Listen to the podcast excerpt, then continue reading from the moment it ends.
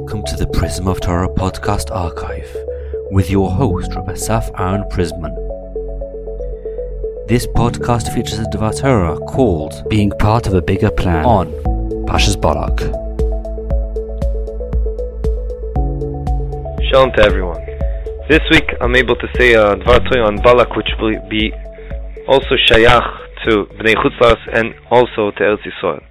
So I want to share with you a short idea that I heard by my Rosh Koilel, Rav Mantos Shlita.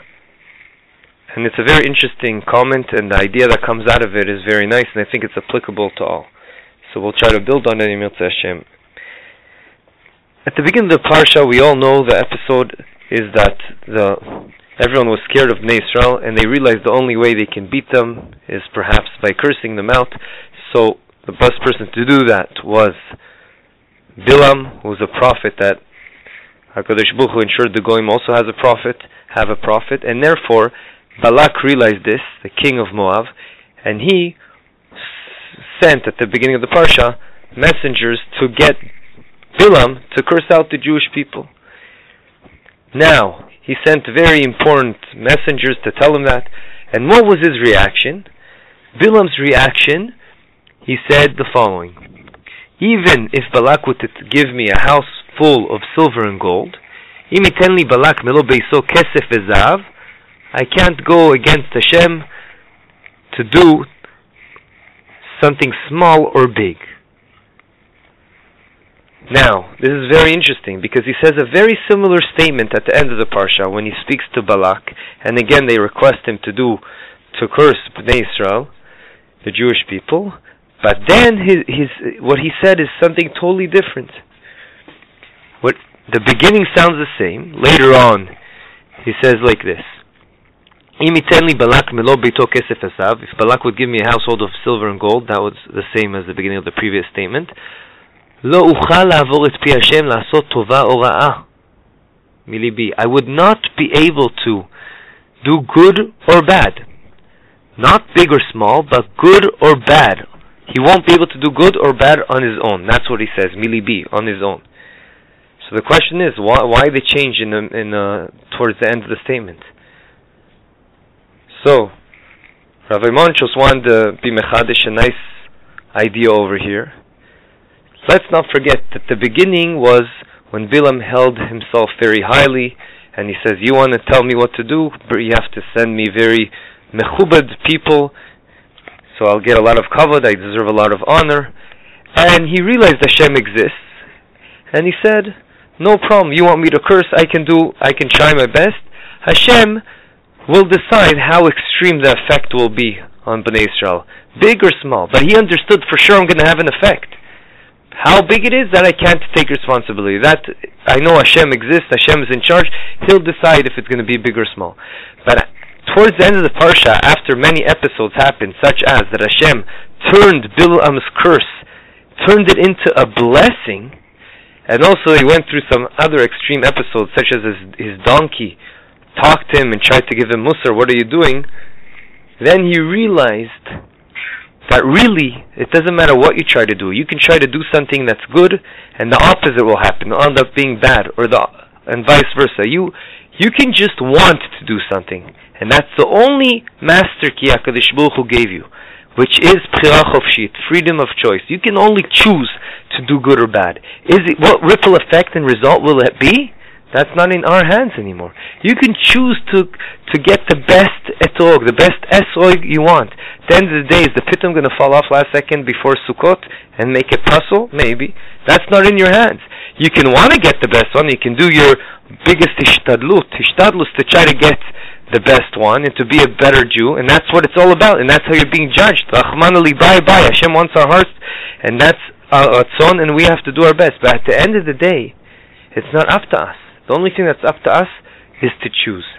And perhaps that's the rec- recognition Bilam realized and recognized that, and that's why at the end he said, I can't even, at the end of the day, it's all to Hashem. I can try, but I don't know. I can try to do good, Hashem will turn to bad. I can try to do bad, Hashem will turn to good. I don't know what's going to end up happening. It doesn't matter what my heart wants. At the end of the day, the result is only talui b'Hakadosh Baruch That he came to the realization after what he went through. And this Yesoid, this concept is so true for each one of us. And I think if we look back on our lives, each one can find many cases that we really, really pushed for something to happen, but really, really pushed, and we did everything. And not only did it not happen, sometimes the one thing we did ended up having having the opposite effect, exact opposite effect, for good or for bad. It doesn't matter. But that's because, once again, the same theme. It's all part of one big optical illusion that HaKadosh Baruch Hu is creating. We can try to do our best. And that is what it's all about. We just have to want and try to do our best to do Ratzon Hashem, whatever Hashem is asking us, Torah and mitzvahs, and we always have to have this infinite loop in our minds. What would Hashem want me to do in this scenario? And we have to try to do it, and that's it. And if we don't know what that is, then we ask our friend, Chaver, if he can't help us, even though he has a more unbiased opinion, view on the matter, then we ask our Rav. That's why it says, we have to get a Rav to help us, and if we can't, it's not, it doesn't suffice with our friend, then we should do that with with our Rav. It's so important because that is what life is all about. Ad the Mesilas in his Hakdama says, I think I mentioned this before, that at the end of the day, a person that does think, doesn't think every day and takes time out in his week to think, how did I act today? Where can I become better? It's very dangerous because at the end of the day, it's like we're walking in the darkness. What happens when one walk, walks in the darkness? Two things can go wrong. One thing is he can't see anything, so he bumps into things. So he doesn't even know if something is a mitzvah and a veira. That's the nimshal. He doesn't know. But worse than that, he can look from far something that looks like a tree. He'll think it looks to him like it's a person, not a tree, or or the opposite. So too, the darkness, without working on oneself all the time, by accident, we can we think that in a Avera, our Yetzer Hara makes us think it's a mitzvah. So what do we do? So he says it's very important to have someone already beat their Yetzer Hara you know, on a high level, and you can consult with them. He says it's like a maze. A maze that you go into, you can't tell the difference. You don't even know how to get to the middle of it is gold, but you can't get there because there's many dead ends. But someone that's already been through that maze is in, in, in the middle of the maze. He got to the gold. He can it's like he has an overview of the map of the maze, and he can tell you, come here, go there, turn left, turn right. He can help you, and that's why it's so important to have a Rav guide us. So we always try to do the right thing, and that's what it's important. But we have to come to the realization and not get frustrated if we try to do something and the outcome was different or even the opposite of what we tried, because all that matters is what we tried. On that, Hashem judges us. The outcome, that's part of a bigger plan. We have to put our heads down, and no matter what the outcome is, say to Hashem, thank you.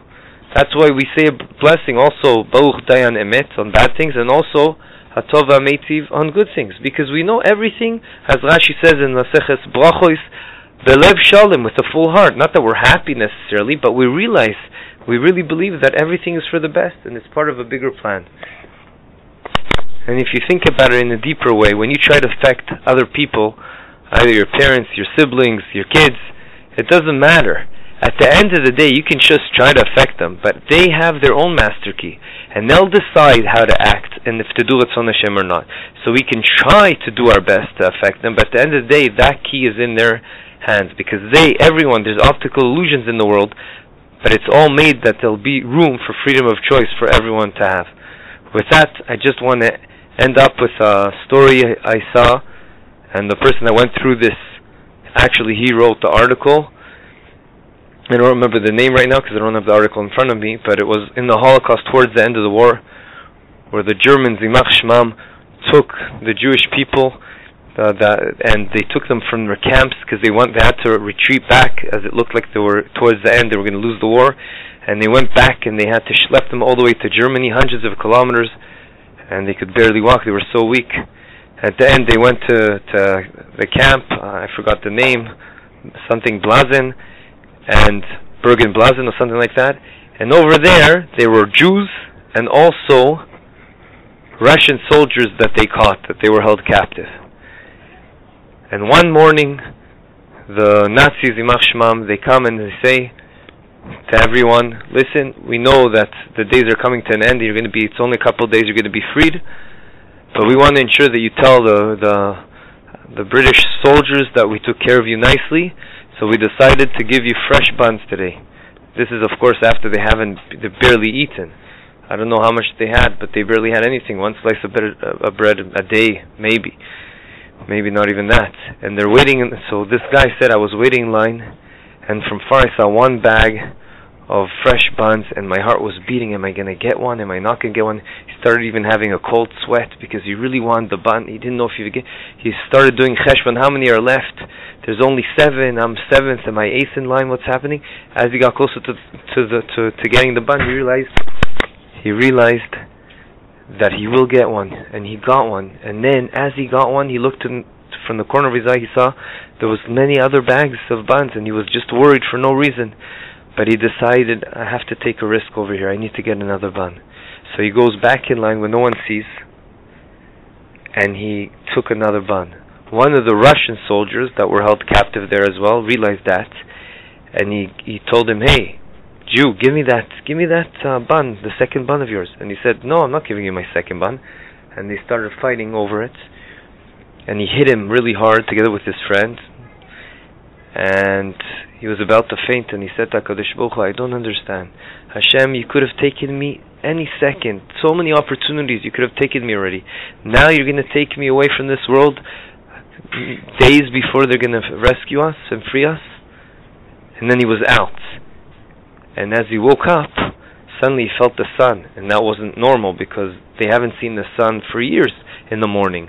Because they were forced to wake up in the middle of the night every day, and whoever didn't, they just killed them.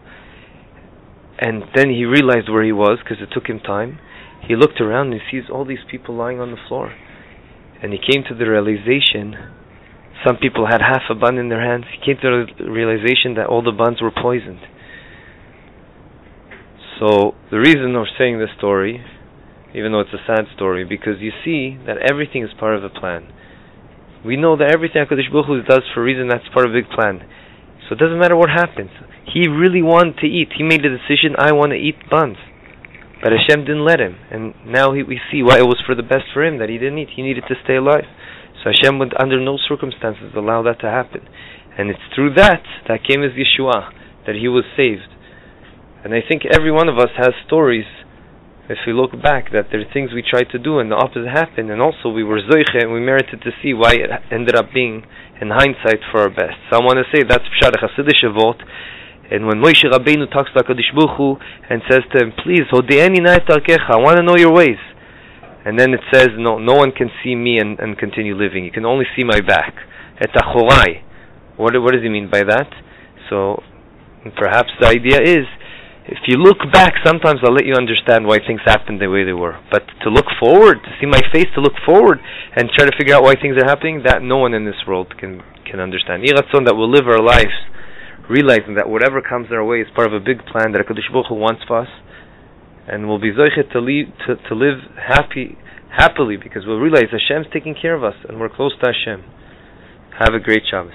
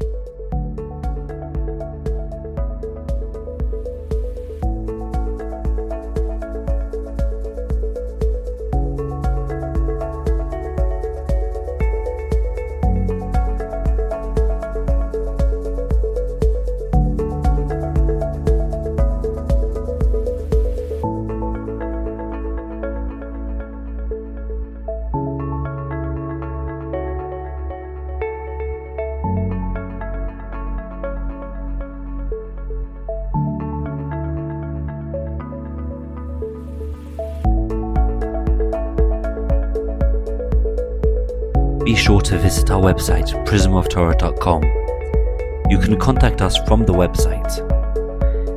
Technical support for the Prism of Torah is done for free by Ellie Podcast Productions.